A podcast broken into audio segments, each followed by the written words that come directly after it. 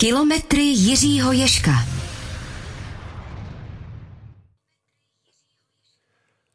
Příjemný poslech přejeme při poslechu dalšího vydání pořadu s mm, naším expertem, šestinásobným paralympijským vítězem a šestinásobným mistrem světa Jiřím Ješkem. Jirko, hezké odpoledne, vítej. Krásné, snad ještě pořád sváteční odpoledne. Ano, my jsme mohli samozřejmě našim posluchačům nabídnout eh, nějaký sestřih toho nejzajímavějšího, o čem jsme si zatím povídali, ale my jsme řekli, ne, my vám chceme přinášet další zajímavosti, další aktuality a další hosty. Jirko, ty si domluvil na toho dnešního prosím představ ho.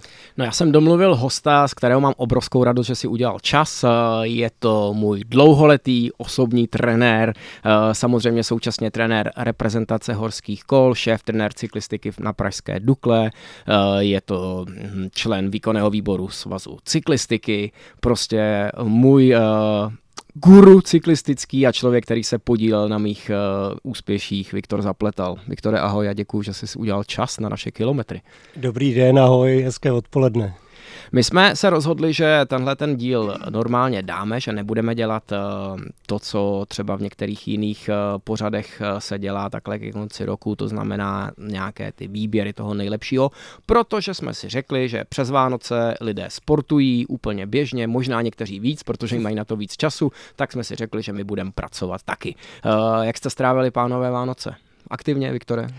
Tak já jsem, já jsem se snažil mm, jakž tak aktivně, asi tak jako všichni. No. Všichni cyklisti a všichni běžci. Já se snažím taky aspoň tu jednu dlouhou jízdu na kole týdně, zatím to vychází i kvůli počasí, které je velmi příznivé. Co Jirko ty? No já mám to štěstí, že posledních uh, asi 14 dní mám každý den zaplněnou tu kolonku, takže, takže jsem si udělal radost i přes Vánoce a nevynechal jsem jediný den. Já jsem se ptal Viktora právě proto, že uh, samozřejmě Viktor není takový ten klasický trenér, co by stál uh, u silnice a měřil, měřil časy a nebo na dráze cyklistické měřil průjezdy, ale Viktor se mnou objezdil vlastně téměř všechny tréninky a je na tom fyzicky skvěle, takže nám skvěle zapadá i do toho dnešního pořadu. Pořád držíš, Viktore, tu, uh, tu svoji cyklistickou přítomnost uh, na silnici na kole. A tak to se snažím, ale je to teda výrazně pomalejší, než uh, to bylo, když jsme jezdili spolu ještě.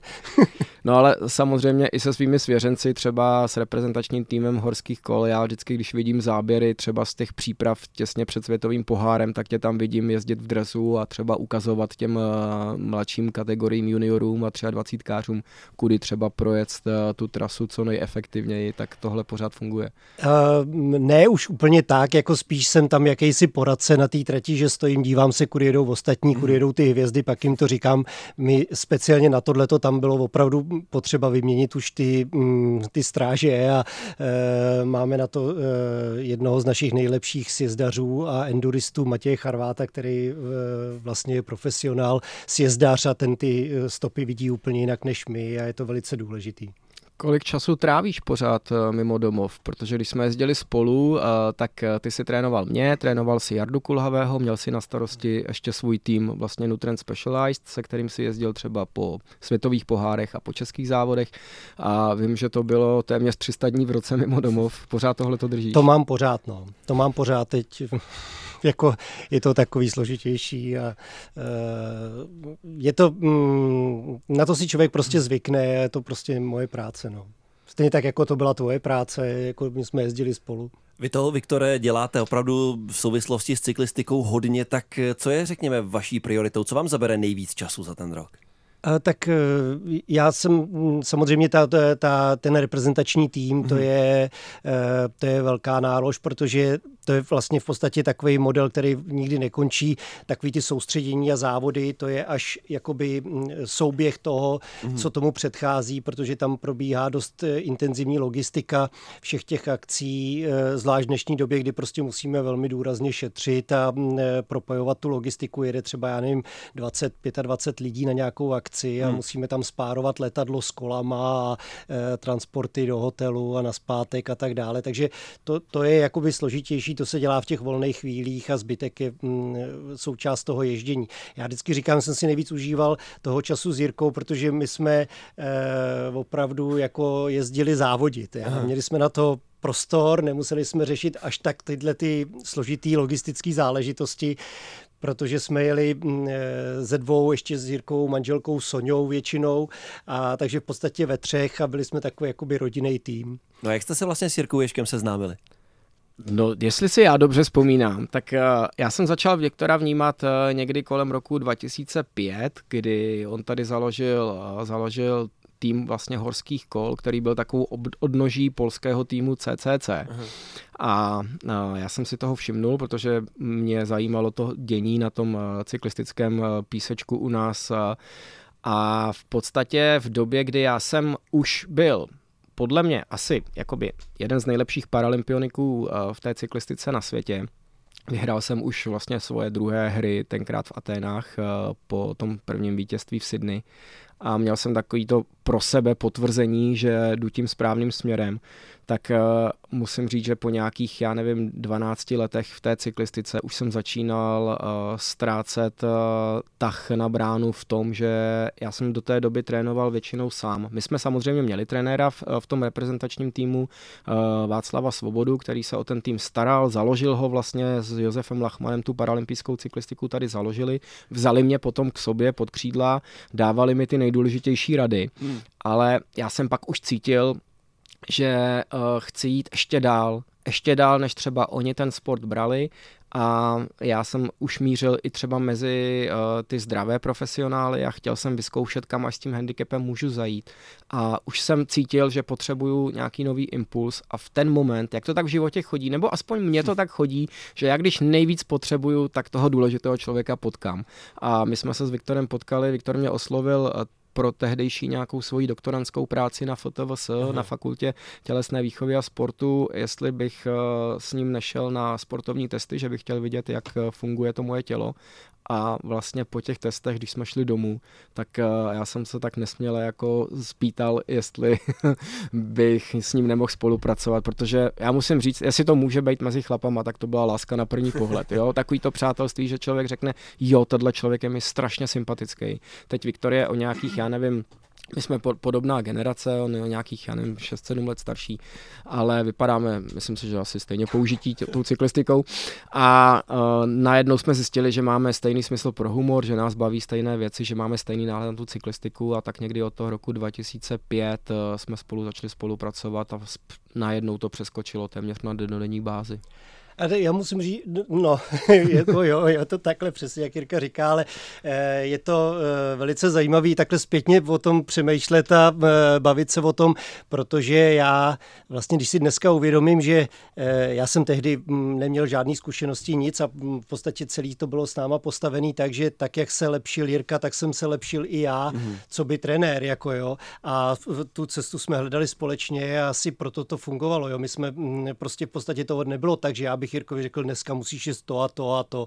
Jo. Já, my jsme se tak na to dívali oba dva navzájem a hodně jsme se o tom bavili a byli jsme prakticky v denním kontaktu. Mm, ty tréninky byly velice náročné potom před těma paralympiádama a tak dále. A zvlášť tím, jak ta kariéra potom e, šla dál a Jirka vlastně i v podstatě stárnul a byl ke všemu jakoby víc odpovědnější mm. a nebral to, e, nebral to tak jako samozřejmost, jako věděl, že prostě jsou tam mladší lidi a že musí on víc trénovat a tak dále, tak o to to bylo složitější a to jsou prostě strašně cený know-how a, e, a zkušenosti, které vlastně my jsme tím oba dva nějakým způsobem získali. A já i vlastně ani ta, tam asi ta lehkost celé té věci eh, nejvíc vypovídá o tom, že Jirka, když já vlastně jsem ho poprvé nějak ani snad ne, neoslovil, to, to bylo tak nějak jako vzájemný, eh, že bych se nikdy do něčeho takového asi dneska nepustil, protože on už byl mistr světa, byl Aha. paralympijský vítěz, byl veřejně velice známou osobností, že jo, a hm, prostě jsem řekl, tak já tě budu trénovat teď, že jo, a, takže to, to, to bylo opravdu velmi spontánní záležitost. A e, nějak to vyšlo, no. Ale ty už si v tu dobu trénoval Jardu Kulhavého vlastně, který byl juniorský mistr světa. To je pravda, ale podstatě se dá říct, že vlastně veškerý know-how, který Aha. potom jakoby vznikalo a kde vznikla i ta uh, originalita toho járového tréninku, ona to v podstatě na té vrcholové trény, na té úrovni, to Jirka asi o tom už mnohokrát mluvil a ještě to mnohokrát i řekne, je strašně jednoduchá záležitost, akorát tomu lidi moc nevěřejí. Ale uh, to tréninkový know-how a tak dále, všechno vycházelo v podstatě z tréninku z Jirky. Tam, hmm. tam, a tam si jenom potom dělají určitý modelace, jako na různý lidi, ale uh, ten základ byl od Jirky. Jenom eh, k tomu trénování se dostaneme za chviličku. Mě tam zaujalo, jak Jirka říkal, že jste si ho vlastně pozval na FTVS, aby udělal testy, tak předpokládám, že tam nevyšlo, že nemá talent. No, on má mimořádný testy, to je jako zajímavý, já ty testy mám schovaný, e, to jsou, a vůbec eh, tyhle ty výjimeční lidi, prostě, kteří se dostali, tak je tam ta fyziologie opravdu jako jiná, no. Na druhou stranu, ale já jsem nikdy neměl ty testy úplně, jako že by se z nich řeklo, jako to je šampion. Mě to pak vždycky většinou překvapilo na těch závodech. Eh, já jsem byl celou tu kariéru, a to Viktor potvrdí, a asi, asi to byla jeho největší role vlastně v tom našem vztahu, že on mi dodával sebevědomí. Mm-hmm. Já mhm. jsem byl strašně strašně na sebe vědomý v tom, eh, jak eh, na tom jsem. A když to přišlo z té přípravné sezóny do těch závodů, tak já jsem potřeboval zaprvé jít na testy, abych věděl, že to tělo opravdu za tu, já nevím, tři, čtyři měsíce přes zimu natrénovalo to, co bylo potřeba. A navíc ještě jsem potřeboval ty testy vysvětlit od Viktora tak, že to je vlastně v pořádku a že, že tu formu mám, protože já z těch čísel já jsem viděl, že jako na tom jsem jako průměrný, průměrný hobbycyklista. Neměl jsem žádnou jako obrovskou vitální kapacitu plic, neměl jsem VO2 max na nějakých nejvyšších datech, ale s tímhletím minimem jsem nějakým způsobem dokázal při těch závodech z toho těla vymáčknout maximum. Možná... Jo, to, on to, on to, to, to není tak úplně, to opravdu ty testy jsou, jsou, jsou mimořádný, ale je pravda eh, a obecně v tom vrcholovém sportu, že lidi s nejlepšíma eh, testama uh-huh. většinou vám nevyhrajou mistrovství světa. Jo, je to velice zajímavá věc, eh, tam je spíš, je to komplex různých, vy, vy musíte mít parametry, že prostě když ten lékař nebo prostě odborník, který se tím zabývá, tak vidí ty čísla, tak na první dobrou vám mm-hmm. řekne, jo, tak ty můžeš jet rovnou Tour de France, jo. Tak, eh, tak to opravdu je a to je Jirka třeba. Jo, pak jsou lidi, kteří prostě nemají úplně takový talent, ale jsou schopní se hodně dotrénovat, eh, ale je pravda, že eh, teda opravdu, a to je asi motivace pro širokou veřejnost, že mm, i s neúplně nejlepšíma testama můžu být mistr světa. Říká Viktor Zapletal, povídat si dál budeme i po písničce. V dnešních svátečních kilometrech Jiřího Ješka si společně s Jirkou i dál povídáme s Viktorem Zapletalem. Viktore, my jsme už před písničkou nakousli, že vy jste vlastně na starosti jako trenér měl dvě výjimečné postavy české cyklistiky. Jiřího Ješka, taky Jaroslava Kulhavého. Eh, vy jste vlastně už i trošičku naznačil to, na co se chci zeptat, ale jestli byste to mohl rozvést. Lišila se nějak příprava těchto dvou cyklistů, jejich přístup k tomu, váš trénink, váš přístup k ním? No tak mm, samozřejmě to, e, jako tam, tam je velký rozdíl už jenom tím, že vlastně Jirka byl e, silničář a mhm. dráhař a Jarda je biker a byl čistý biker od malička, takže mm, tam hodně hraje velkou roli technika a mm, my jsme tam hodně spolupracovali v určitou fázi e, vlastně toho té rané kariéry Jardovi na navýšení objemu. To šlo mhm. právě od Jirky. Jirka jezdil, Jirka byl, myslím si, že Jirka výjimečnost zkušenost pramení z toho, že on měl opravdu neuvěřitelné množství kilometrů, mm. to ať si řekne sám. A e, potom...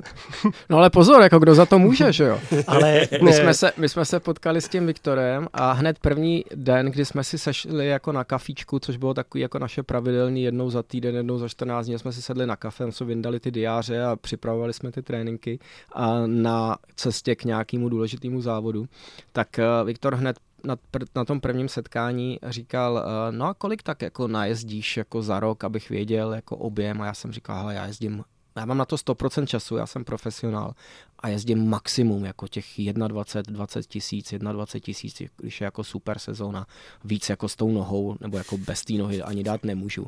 A Viktor se tak jako zamyslel, vzal to, dal tu, ten hrníček s kafem do ruky a říkal, já si myslím, že bys měl jezdit tak 30. A já jsem spadnul ze židle a říkám, no to není možný, jako já už takhle jako řeším, že možná zvýším objem o tisíc, jo, na 22 tisíc a on mi řekl 30. A já jsem to ten rok udělal, opravdu, věřil jsem mu, hmm. otevřel mi ty oči a, a šlo to. A vlastně to zlomilo tu moji kariéru, protože najednou prostě jsem s tím objemem dokázal jezdit závody, který jsem do té doby nemohl zvládnout a já si myslím, že ten objem pro mě byl tenkrát opravdu klíčový, přesně jak si říkal. To, to bylo i pro Jardu, ale tam musím říct, že tam eh, hrál obrovskou faktor, eh, obrovský, obrovskou roli ten faktor, že jak eh, Jirka, tak Jarda mají obrovský, obrovskou schopnost vnímat sami sebe svoje mm-hmm. tělo a oni to prostě nepustí přes tu hranici toho přetrénování a stejně tak ani poškození toho těla. Mm-hmm. Tohle je opravdu velice zále, složitá záležitost, to navýšení těch kilometrů vůbec není jednoduchá věc a mm, velká, mm, velký procento cyklistů, kteří se o něco takového pokusej, eh, ať už cíleně nebo mm, prostě z nějakého důvodu, že prostě dostali nějaké doporučení, tak to končí nějakýma eh, buď to, buď to vazivovejma hmm. nebo svalovejma zraněníma i dlouhodobého charakteru a může to znamenat i konec kariéry. Takže tam bylo hrozně důležitý to vnímání sama sebe. A my jsme se ale opravdu potom zase dostali do jako opačného pólu, kdy já jsem byl ten, který spíš Jirku brzdil. Jo? Ono jsme to potom zase uh, už jako dostávali do extrému. No je pravda, že někdy v roce 2013 jsem najel 38 tisíc kilometrů za sezónu, protože mě to prostě bavilo ten rok a jako nějak mi to zapadalo do toho tréninkového plánu. Já jsem v tu dobu už závodil s profesionálama na té silnici a tam jsou ty závody kolem 200 km nebo týdenní etapáky, takže jsem musel i tak trénovat, abych do toho zapadnul a trénoval jsem ještě víc než, než ty profesionálové a hrozně mě to bavilo, ale myslím si, že to pak už mělo zase negativní dopad, jak říkal Viktor, právě na ty třeba kratší závody paralympijský, kde už jsem ztrácel tu rychlost. Ale ona i ta hlava to potřebuje. To je to, co říkal Viktor, že mě musel z toho kola občas brzdit, jakože třeba mi řekl, hele, v pátek já potřebuji, aby si si dal úplný volno. Úplný volno, prostě neposadíš se na kolo. A já jsem řekl, že jo, samozřejmě jsem vyjel na trénink, ale bohužel, jako, jak jsem říkal, že Viktor na tom kole jezdí každý den taky, takže jsme se potkali, tak nejdřív mi vynadal, pak to pochopil, protože já jsem potřeboval... No, to jsem nepochopil. To, jako, to, to takhle vůbec není. To, to, já, to já vím velice přesně, protože my jsme potom šli na nějakou besedu, kde jsme ještě to furt řešili, že měl mi den volná, slíbil, že nikam nevyjede a já jsem ho potkal, a co kdybych ho potkal někde, já ho jsem ho potkal 40 km za Prahou, takže mi bylo jasný, že jako pojede minimálně stovku. Jo, a... Takže se Viktor nemohl vymlouvat, že jede třeba na nákup, neměl ne, na zádech To nešlo vůbec. To...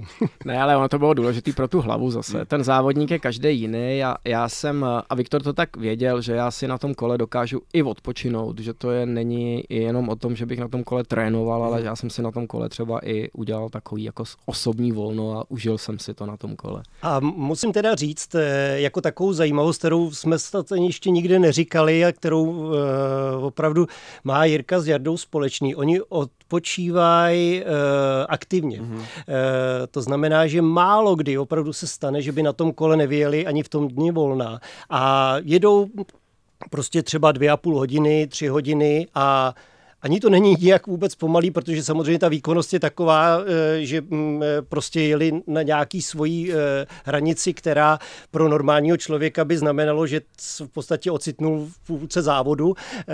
Oni, oni u toho relaxují a opravdu z toho jsou odpočinutý. A já jsem tomu ze začátku vůbec nevěřil, že by to tak mohlo fungovat, ale mm, je to tak, to tělo si opravdu na tohle to zvykne a dokáže se zrelaxovat. Proto já do dneška před všemi, kdo znají taky Jirku, ho trošku varuju, nebo je varuju před ním, protože on prostě není úplně, řekněme, obyčejný člověk. Jeho jízda v pohodě, nějaká ta klasická zóna 2, je v rychlosti, ve které třeba někteří lidé jezdí skoro závod. Platí to Jirko u tebe i u běhání. Ty kroutíš hlavu, posluchači to třeba nevidí, ale prostě to, co on je schopen zvládat, to jako netrénovaného člověka, a my i pro hobíky samozřejmě velmi rádi vysíláme, nemusí být vždycky úplně zdravé. Na druhou stranu, teď už to samozřejmě neplatí, protože s tím odstupem nějakých sedmi let, kdy jsem ukončil tu kariéru, tak já na tom kole opravdu jako za prvé nezávodím a za druhý ty průměry, který jezdím, eh, ať v tréninku, nebo i třeba, když se zúčastním nějaké sportovní výšky, tak jsou úplně jinde. Takže už to neplatí, ale samozřejmě v tu dobu to platilo a uh,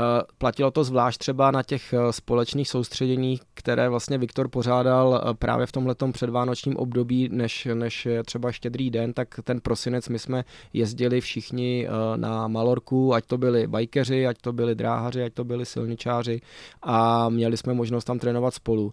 A je fakt, že ani se mnou, ani s Jardou vlastně v podstatě uh, nikdo nemohl jet na trénink, nebo oni všichni chtěli, ale po prvních dvou dnech pochopili, že to takhle prostě nejde a já i Jarda jsme si trénovali sami.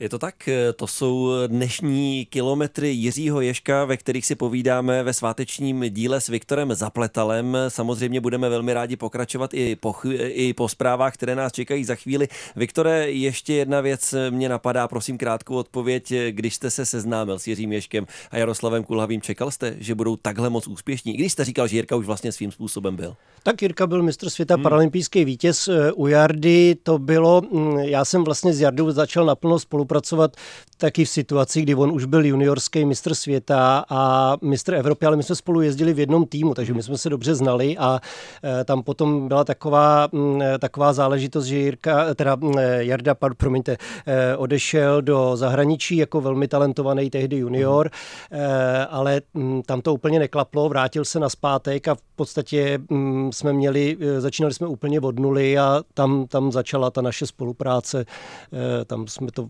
naplno potom rozjeli. Říká Viktor Zaplet. Posloucháte sváteční díl pořadu Kilometry Jiřího Ješka. Dnes kromě šestinásobného paralympijského vítěze a šestinásobného mistra světa tady se mnou ve studiu radiožurnálu Sport sedí taky Viktor Zapletal, dlouholetý osobní trenér Jiřího Ješka a taky Jaroslava Kulhavého. Eh, pane Zapletale, my jsme už rozebírali trénink z leda, z jakého úhlu rádi u toho taky zůstaneme. Dneska v tom profesionálním, ale často i amatérském sportu se dostávají, řekl bych, dopředu hodně technologie. Všechno je detailně měřeno. Co na to říkáte? A bylo to tak, i když jste trénoval Jirku Ješka?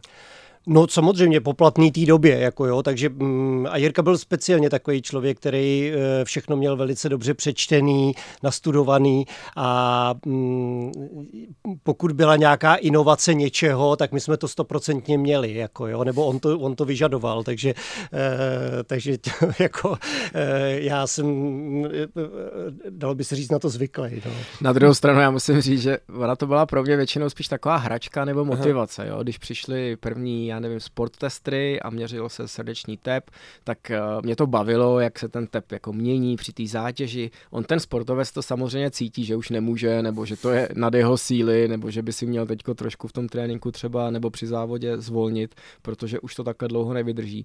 Ale mě bavily ty čísla, ty hry s tím, pak jsem si to nahrával, že jo, do prvních počítačů a tak dále. A v době, kdy jsme se seznámili s Viktorem a začali jsme trénovat, tak to přešlo z těch eh, hodnot eh, toho srdečního tepu na ty vaty. Hmm. Takže já jsem samozřejmě samozřejmě musel mít hned jako jeden z prvních uh, wattmetrů, ale ve finále to vždycky skončilo tak, že potom ročním jako oblouznění mě už to přestalo bavit a většinou jsem se vrátil k tomu, že jsme trénovali bez ohledu na nějaký tepy nebo, nebo vaty a uh, ono to podle mě potom uh, u těch uh, elitních závodníků funguje tak, že oni většinou stejně dají na ten pocit a Viktor už to tady hmm. říkal před zprávami, že jak já, tak Jarda, my jsme šli hodně na ten pocit. Hmm. Samozřejmě tyhle ty technologie, ty wattmetry a komputery a všechno, je to, je to taková pomoc, kdy člověk třeba potřebuje kontrolovat zrovna jednu z těch hodnot, ale pro mě bylo strašně důležitý spíš si to na tom kole užívat a nějakým způsobem uh, tu hlavu uh, mít v pohodě a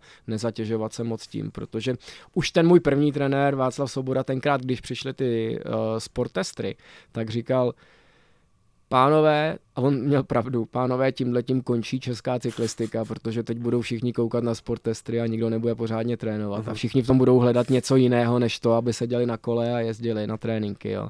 A dneska to samozřejmě v tým, tom profesionálním pelotonu nejde. Viktore, ty seš jako v tom uh, tréninku pořád, tak uh, dneska je to asi víc o těch číslech ještě než přede mnou, ale já jsem přece jenom tohle to bral spíš jako takovou hru jenom.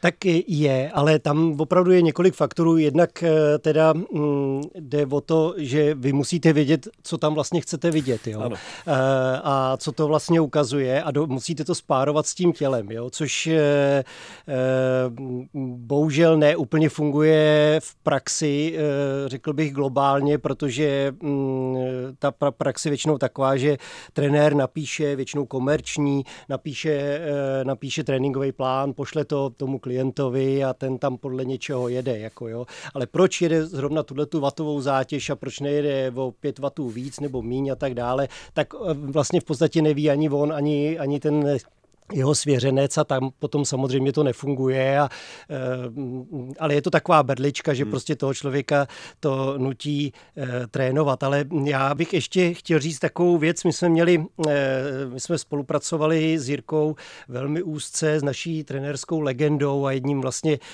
s takovým naším trenérským guru eh, Pavlem Vršeckým, což je eh, trenér eh, olympioniků a olympijských vítězů a mistra světa. Je to opravdu česká trenérská a možná i světová trenérská legenda.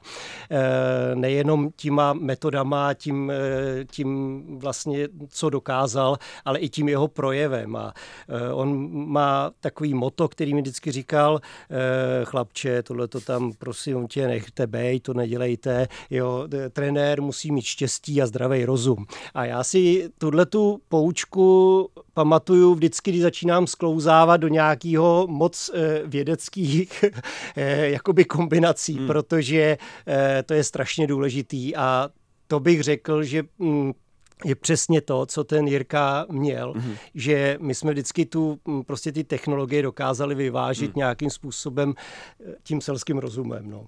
Mně to zní strašně sympaticky. Na druhou stranu, když to třeba trošku přehodím na silniční cyklistiku, tak eh, to, co se teď říká o těch nejdominantnějších stájích, řekněme třeba Jumbo Visma, nově Visma Lease Bike, tak se říká, že oni jsou úplně posedlí tou profesionalitou v každém ohledu. Že tam získávají ty marginal gains, ty malinkaté výhody. A oni, když se posčítají, řekněme, takže to je ten důvod, proč oni jsou o tolik lepší. A že třeba i v tomhle teď hodně se řeší zase, že se bude bude přímo měřit laktát, což myslím podle aktuálních, eh, aktuálních eh, vlastně pravidel UCI je zakázané. Ale zase se mluví o tom, že to by vlastně bylo asi ještě přesnější, ještě přínosnější z hlediska toho tréninku i v průběhu závodu. Třeba výživa se strašlivě řeší. Jak to bylo za vás a jak vy tohle vnímáte dnes? Hmm, my, u nás bylo, nebo mě, mě na tom hrozně bavilo to, že vlastně díky Jirkovi, my jsme podstatě sport handicapovaných eh, dostávali na profesionální úrovně.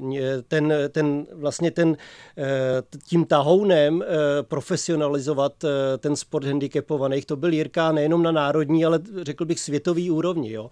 Díky němu vlastně v podstatě vznikly to, co dneska je běžný, že dochází k tomu, že je ta integrace taková, že prostě v podstatě trenéři z olympijského týmu trénují i paralympijský tým a zůstávají na těch olympiádách, potom na paralympijských olympiádu a tak dále. Je tam mm, ta, eh, tohle je velice zajímavý a ten trénink samozřejmě je úplně stejný, zvlášť u takových lidí, jako je Jirka, kdy prostě v podstatě ta výkonnost e, předpokládá, že oni se účastní závodu lidí bez handicapu.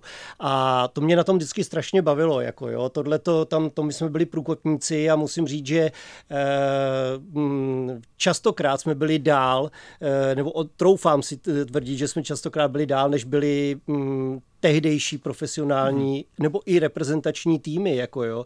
E, takže e, to je hrozně sympatický a vlastně podle něho, podle tohohle, tohohle toho modelu jsme potom třeba dělali i, já nevím, reprezentační tým horských mm. kol, že e, vlastně všechny ty záležitosti, které s tím souvisely, jsme do toho aplikovali. Mně se líbilo vždycky, že Viktor byl otevřený i spolupráci s uh, expertama na ty jednotlivé věci, hmm. takže to, to, když jsme potřebovali třeba, nebo já jsem měl pocit, že bych chtěl řešit uh, stravu, tak jsme prostě oslovili tehdejšího nejlepšího odborníka na výživu. Uh, takhle to bylo třeba i s tím silovým tréninkem v posilovně a tak dále. A nabalili jsme kolem sebe lidi, který jsme sice třeba nevyužívali každý den, ale měli jsme možnost prostě jednou za čas se s nima spojit a nějakým způsobem zkontrolovat ty věci. Navíc, jak jsem říkal, tak Viktor pořád aktivně jakoby na tom kole jezdil, takže my jsme měli i třeba stejný názor na výživu, uh, jedli jsme podobné mhm. věci, hmm. takže nemusel mě Viktor hlídat eh, ve stravě, protože jsme věděli, uh, co jeden druhý mu vyhovuje a tak dále. Pak jsme samozřejmě si museli udělat taky to, že vždycky po tom vítězném závodě nebo po konci soustředění jsme měli jeden den za odměnu, to znamená, že jsme snídali něco úplně jiného, než, než eh, v tom běžném eh, sportovním týdnu a tím zase jsme se drželi nad vodou jakoby mentálně, že to nebylo přesně o tom, co si říkal v těch profesionálních týmech, že dneska je to až příliš svázané tou profesionalitou a tím dbaním na ten sebe menší detail, já bych to asi nevydržel. Já hmm. musím hmm. přiznat, že já bych tohle vydržel třeba tři čtvrtě roku hmm. přípravě na nějaký důležitý závod, ale pak bych potřeboval měsíc se z toho nějakým způsobem spamatovat a úplně asi zapomenout na sport, což nešlo, protože já jsem jezdil přes eh, tu letní sezónu na silničním kole, závodil jsem silniční závody a v zimě jsem závodil na dráze, takže ani to volno jsem v podstatě neměl. Ale eh, tohle to všechno, že my jsme spolu trávili tolik času, tak eh, tím to bylo jednodušší, že jsme měli, každý den jsme se bavili o té cyklistice, o tom, co by nám mohlo pomoct, ať to byla výživa, ať to byly nějaký třeba stravovací doplňky, novinky, co se týče třeba uh, nějakých výživových programů při těch závodech, po závodě, regenerace a tak dále. Takže tohle to jsme řešili spolu. Samozřejmě i s tím bonusem, že tam byl i ten Jarda Kulhavý, který zase měl jakoby na to třeba jiný pohled, využíval jiné věci a my jsme to takhle krásně propojovali a mě to strašně vyhovovalo. Jarda pro mě byla obrovská motivace a já si vzpomínám, že když to došlo potom ta naše spolupráce s Viktorem Obouch eh, do toho největšího vlastně laufu, to znamená kolem eh, olympiády a paralympiády v Londýně, tak eh, pro mě bylo neskutečná motivace, když Jarda s Viktorem tam na té olympiádě vyhrál tu zlatou medaili, porazil toho Nino Schurtera v tom spurtu, hmm. v té cílové rovince a já jsem tam za tím Viktorem měl vlastně přiletět po dalších 14 dnech na tu paralympiádu. A věděl jsem, že ten Jarda vyhrál tu zlatou. Na mě to byl sice obrovský tlak, že taky tu zlatou musím vyhrát, ale zároveň eh, já jsem byl šťastný, že tenhle ten princip vlastně toho tréninku nějakého šestiletého dovršil Jarda do té zlaté a věřil jsem, že mě by se to taky mohlo podařit. Viktore, teď jsme tu jen slyšeli Jaroslav Kulhavý, slyšeli jsme tu Nino Schurter, mě napadá, to jsou vlastně specialisti na, na bajky, na horská kola. Jak vy třeba vnímáte aktuálně, že vlastně vlastně jsou tu cyklisté hm, typu Toma Pitcocka, Matějeho van der Poola, kteří nemají ten bike jako jediné kolo, ale přesto jsou vlastně schopni pořád dominovat v no to je obrovský, obrovský oživení, já si myslím, že to je, to je úžasný. A je to asi v podstatě stejný. Jakmile ty lidi jsou multidisciplínoví, tak to je prostě obrovský bonus, nejenom uh, jakoby pro ně, ale pro ten sport jako takový. Je to zajímavý pro ty lidi. Jo? Jirka uh, tím, že byl prostě schopný, uh, je paralympijský vítězem na silnici a, a je paralympijským vítězem na dráze. Jo. To, tohle to prostě skombinovat eh, vůbec není jednoduchý, to je prostě odlišný způsob tréninku. Dneska prostě jsou lidi, kteří prostě v podstatě, pokud nejsou soustřední na tu svoji disciplínu, hmm. tak vůbec nejsou schopní fungovat a oni s tím nemají problém. Jo. Tam je obrovská adaptace v podstatě na všechno. Tam eh, oni a je i úžasný, jakým způsobem je e, vnímá ten jejich tým, jak mm. oni jsou braný, oni jsou prostě individualita, tak jako byl Jirka. My jsme prostě vždycky Jirku měli jako Jirko řekni si a mm, tak pak jsme to nějak modelovali, jo. To, to samé bylo u Jardy. Prostě jsou byly ty individuální záležitosti, jo. Oni, e, ty silničáři jsou součástí týmu, ale vy prostě nemůžete Pitkoka začlenit úplně do toho týmu, protože on se s nima prostě obtížně připravuje, ale když potom pojede ten závod, závod, tak ho pojede přesně v té týmové spolupráci, co má, ale eh, všechno Ostatní je prostě v podstatě individuální záležitostí, ale to je obrovský zpestření a já jsem za to fakt rád a myslím si, že ta cyklistika je proto velmi mm, populární. Peťo Sagan je prostě v mhm. podstatě mm-hmm. taky jeden z těch. A já musím říct, že u toho Jardy to platilo úplně stejně. On, mhm. když si sednul na silniční kolo, třeba v rámci toho, že my jsme se dohodli, že se nám obou hodí do přípravy třeba první závod eh, vždycky té české sezóny, to znamená závod eh, Velká Bítež, Brno, Velká Bítež, nebo obráceně podle toho, kterým směrem se to jezdilo. Byla to taková ta jarní klasika v Čechách, tak ten Jara byl schopný dojet prostě na bedně, mm-hmm. přestože na tom silničním kole jezdilo opravdu jenom na Malorce jako v přípravě, ale prostě on ten tah měl tak neuvěřitelný, že tady ty silniční specialisty dokázal úplně v pohodě eliminovat a byl, byl schopný, eh, kdyby mu člověk dal pod zadek eh, časovkářské kolo, mm-hmm. tak si myslím, že v, v té časovce by byl taky schopný zajet prostě na bedně během mistrovství republiky. Mně to právě přišlo zajímavé, protože jsem i teď slyšel jeden aktuální rozhovor s Matěje van der Poolem a jedna otázka tam na něj byla, Matěje, kdyby si mohl vybrat místo na téhle planetě a kolo, které které bys chtěl, tak kde by to bylo? A on odpověděl Livigno a horské kolo. A ne, že by mě ta odpověď šokovala, ale co mě šokovalo, bylo, že on se nezamyslel. To bylo hned. Prostě on, kdyby si mohl vybrat, tak by jezdil na horském kole. Je to aktuální mistr světa na silnici a v cyklokrosu. Ale to vlastně je pravda, že Jarda tohle to měl taky. E, taková zajímavost je, že on e, Jara e, jeli jako junior, jel mistrovství světa v cyklokrosu a do té cílové rovinky najížděli společně čtyři lidi. Jarda, ten byl první, nebo jel, jel na jedničce, za ním jel Zdeněk Štybar, což je taky multidisciplinová záležitost. Za ním jel Kevin Powells a Niels Albert. A zajímavý je, že každý z těch čtyř, který tam byli, byli později mistři světa. Tak silný to byl ročník. Jo? To je naprosto, naprosto výjimečná záležitost. Jo? A jenom tím, že naši kluci tam udělali jakousi Eh, chybu pár prostě opravdu desítek metrů před cílem, tak to dopadlo tak, že eh, vlastně byli první dva ty Belgičani, eh, třetí byl Zdeněk a čtvrtý byl Jarda, ale prostě dokázali se, dokázali se prostě zžít i s tím jako jiným druhem kola. Říká Viktor Zapletal, povídat se s ním dál budeme po písničce. Sloucháte kilometry Jiřího Ješka na radiožurnálu Sport a my s kolegou Karlem Janů máme dnes hosta Viktora Zapletala, mého dlouholetého trenéra a samozřejmě i trenéra třeba Jaroslava Kulhavého a současného trenéra uh, reprezentace horských kol. Viktore, my jsme se bavili o tom, uh, v čem třeba byly ty naše největší přednosti, moje a Jardy Kulhavého, proč jsme se stali takovými šampiony, ale v čem byly naše slabé stránky? To jsi mi třeba nikdy neřekl a mě by to zajímalo, v čem bychom mohli být třeba ještě lepší. No, uh...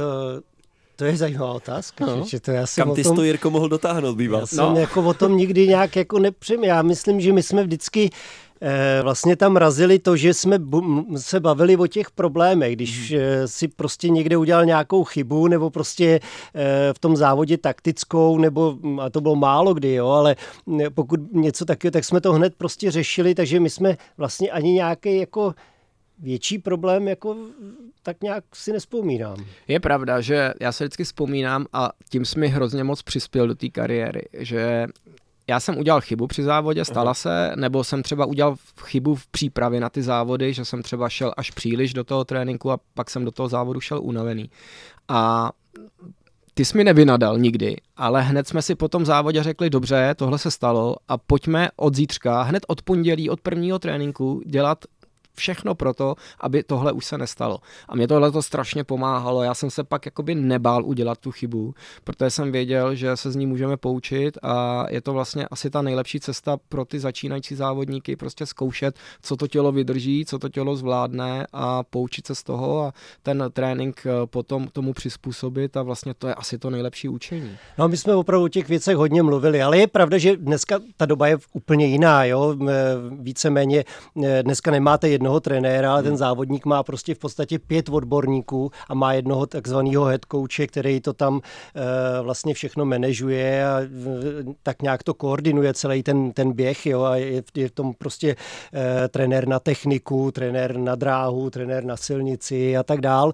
Prostě, ale e, my spolupracujeme z oblasti mentálního tréninku, tak spolupracujeme s Honzou Milfajtem, to je náš přední odborník a vlastně stálý spolupracovník pracovník eh, Českého olympijského výboru a vlastně de facto, hm, řekl bych, eh, velký většiny českých špičkových sportovců a tam e, speciálně on jako jednu z těch základních rad dneska říká hodně bezprostředně po tom, po tom výkonu mm-hmm. prostě mluvit s tím svěřencem o tom, co se tam vlastně událo, ať už to bylo dobrý nebo to bylo špatný, ale prostě mluvit o tom, nenechávat to na díl. No. A myslíte, že se to zlepšuje, že se to dneska děje častěji než třeba dřív? Že takhle k tomu ti trenéři přistupují? No, většina, většina spolupracuje opravdu s, e, s nějakým tím mentálním hmm. koučem a mm, jako mluví o tom, tam u těch, na, na té úrovni těch špiček to je asi nevyhnutelný, tam je to prostě opravdu kategorie sama pro sebe, oni jsou pod velikánským stresem a e, tady nejde o ten první výsledek, ale potom opakovat ty, ty závody, jo, být znova mistr světa, to je hrozný a mm, to je těžký. A tohle byla právě pro mě mě ta nejdůležitější věc, nebo i na to, co nej, nejlíp vzpomínám, nebo nejradši vzpomínám, to byly právě ty, hm, ty roz, rozmluvy naše o těch závodech, když jsme jezdili autem zpátky. Ono sice je krásný jet si za závodě do Francie, ale pak musíte těch 1500 kilometrů jet v tom autě zase zpátky. A právě tohle to bylo to, kdy jsme probírali s Viktorem všechno možný, ať to byl trénink, ať to byla příprava na další závody. Eh, většinou tam jezdila i moje manželka, takže jsme řešili i ty mimo sportovní aktivity, protože ta zase musela hlídat to, abych se mohl věnovat sponzorům, věnovat se fanouškům různým charitativním aktivitám. Jára to měl úplně podobný, protože on byl v tu dobu ještě možná větší hvězda než eh, já, takže eh, on taky musel se věnovat eh, ten svůj čas kromě toho přípravy a kromě toho závodění i těm letěm věcem, tak tam samozřejmě dochází k tomu, že ten trenér chce toho závodníka, aby se věnoval té přípravě, ale samozřejmě ten závodník se zase musí věnovat tomu, aby se tím sportem uživil, takže to bylo, to bylo taky těžký. Ale my jsme tohle to všechno dokázali spolu vykomunikovat a já jsem, já jsem za to strašně vděčný mě Viktor díky tomu vlastně naučil pít kafe, protože já jsem do té doby, než jsme se poznali, já jsem kafe vůbec nepil. Viktor byl v té době obrovský závislák na kafe, takže my jsme každou věc řešili u kafe a vlastně to bylo to, bylo to, co, to, co mě vlastně do té kariéry dal taky a já od té doby to kafe miluju stejně jako on. Na co, Viktore, vzpomínáte nejraději vy, kromě té společné kávy s Jiřím Ješky? A my jsme měli, my jsme zavedli takový systém, který tehdy nebyl moc uh, známý a vlastně v podstatě uh, týkalo se to Eh, dráhových závodů, kdy eh, Jirkova hlavní disciplína stíhačka byla postavená na tom, že on se v tom závodě potřeboval orientovat, jak je na tom, kde je. On tam prostě v podstatě nemá moc prostoru a ani se nemůže rozlížet kolem. Samozřejmě v té rychlosti jede mm, prostě v totálně červených číslech a tak dále.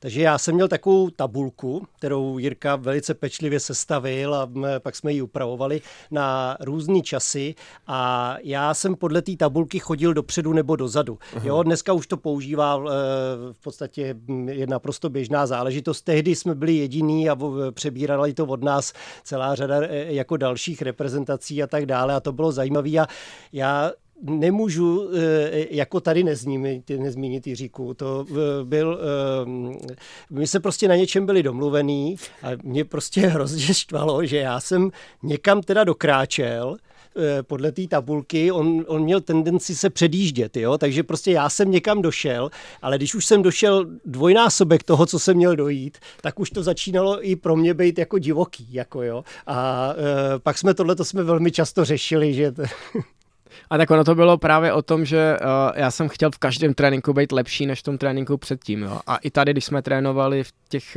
uh, spartánských podmínkách uh, v Pražské hali v Motole, kde jako nikdo pořádně trénovat nechtěl a všichni lítali někam na soustředění do klasických velodromů, tak my jsme se tady zavřeli a trénovali jsme tady. A to bylo přesně o tom, že já už jsem pak nejezdil tou nejkratší cestou, ale jezdil jsem třeba po té modré čáře, která je samozřejmě delší, ale já jsem věděl, že když pojedu tu časovku časovku nebo tu stíhačku uh, vlastně na horší čas a pojedu ji rychleji na té delší trase, takže vlastně v tom závodě to budu mít potom jednodušší. Takže Viktor se mi smál, proč nejedu podle toho, jak bych jel v závodě, ale já jsem vlastně věděl, že když to pojedu stíhačku na 4, teda na 5 km místo na 4 a budu se snažit na stejný čas, tak mě to pak musí udělat ze mě šampiona. A takhle jsme hledali přístup u všeho a to byla, to byla jako hrozně hezká no, doba. To je součástí, jako řekl bych, možná toho nejdůležitějšího know-how, že e, tam vlastně vznikala adaptace e, na ten výkon, na ty časy. Hmm. Jirka hodně se v tréninku pohyboval v časech, který prostě v podstatě atakovali jeho osobní, osobní hranice, což byl světový rekord, jo. Takže mm, a tím opravdu vzniká, to tělo si to pamatuje, jo, e, a je na to zvyklý a tam vznikala určitá adaptace a e, úplně v extrému to potom proběhlo teda e, v tom Londýně, kdy já jsem opravdu tím způsobem od, odkráčel až k svému druhému kolegovi, trenérovi, který na druhé straně, tam už mě zastavili, e, že už dál jít nemůžu teda a on tehdy si zajel paralympijský rekord, myslím, tam byl e, a to bylo, a my jsme, a to bylo, a my jsme ale i, tu, i ten čas měli postavený eh, jakoby ukazovací na, ten, na tu hranici toho paralympijského rekordu, ale stejně ho překonal o několik vteřin, to, bylo, to byla mimořádná doba. No. Je pravda, že to klíčový know-how se tvořilo, tvořil si ho asi i s Jardou Kulhavým a předáváš ho dál těm, těm mladším závodníkům, samozřejmě svěřencům v tom reprezentačním týmu horských kol a uh, mně vždycky bylo obrovským jako obrovskou záhadou, kde bereš tu energii předávat eh, to know-how těm závodníkům a pak třeba ještě, ty seš šéf eh, týmu organizátorů Pražského poháru horských kol, který už má letos za sebou 11. ročník a připravuje závody jak pro malé děti, pro juniory, pro žáčky, až po třeba veterány a elitní kategorii. Eh, dává možnost vlastně na horských kolech závodit lidem v hlavním městě Praze tady už už 11. sezónu. Kde bereš tu energii? Co pořád tebe pohání? Mě to baví. Mě to, mě, mě to baví. Já e, mám radost samozřejmě z těch úspěchů těch, e, těch lidí, to, jak se zlepšují. Mm-hmm. E, budeme si muset nějakou dobu počkat na dalšího paralympijského vítěze, asi i na dalšího mistra světa e, v cyklistice. To, to v tuhle tu chvíli uvidíme, jak mm. tohle to dopadne, ale e, takhle výjimeční dvě osobnosti, že se potkají najednou, je opravdu mimořádná, byla, nebo byla mimořádná záležitost. Já jsem za to hrozně s velkou pokorou vděčný, jsem mu toho mohl být a e, je to velká motivace. No. Říká Viktor Zapletal, dlouholetý osobní trenér Jirky Ješka, taky Jaroslava Kulhavého, trenér paralympijského reprezentačního týmu, dlouholetý reprezentační trenér horských kol, šéf trenér cyklistiky Pražské Dukly a tak dále a tak dále. Viktore, moc děkujeme za to, že jste dneska tady s námi byl v kilometrech eh, na radiožurnálu Sporta. Ať se daří a budeme se zase někdy těšit na slyšenou. Já moc děkuju a přeju hodně štěstí v novém roce. Takový byl sváteční díl, Jirko, děkuji moc a těším se na slyšenou v roce 2024. Já samozřejmě taky a všem přeju hlavně zdraví a pohodu.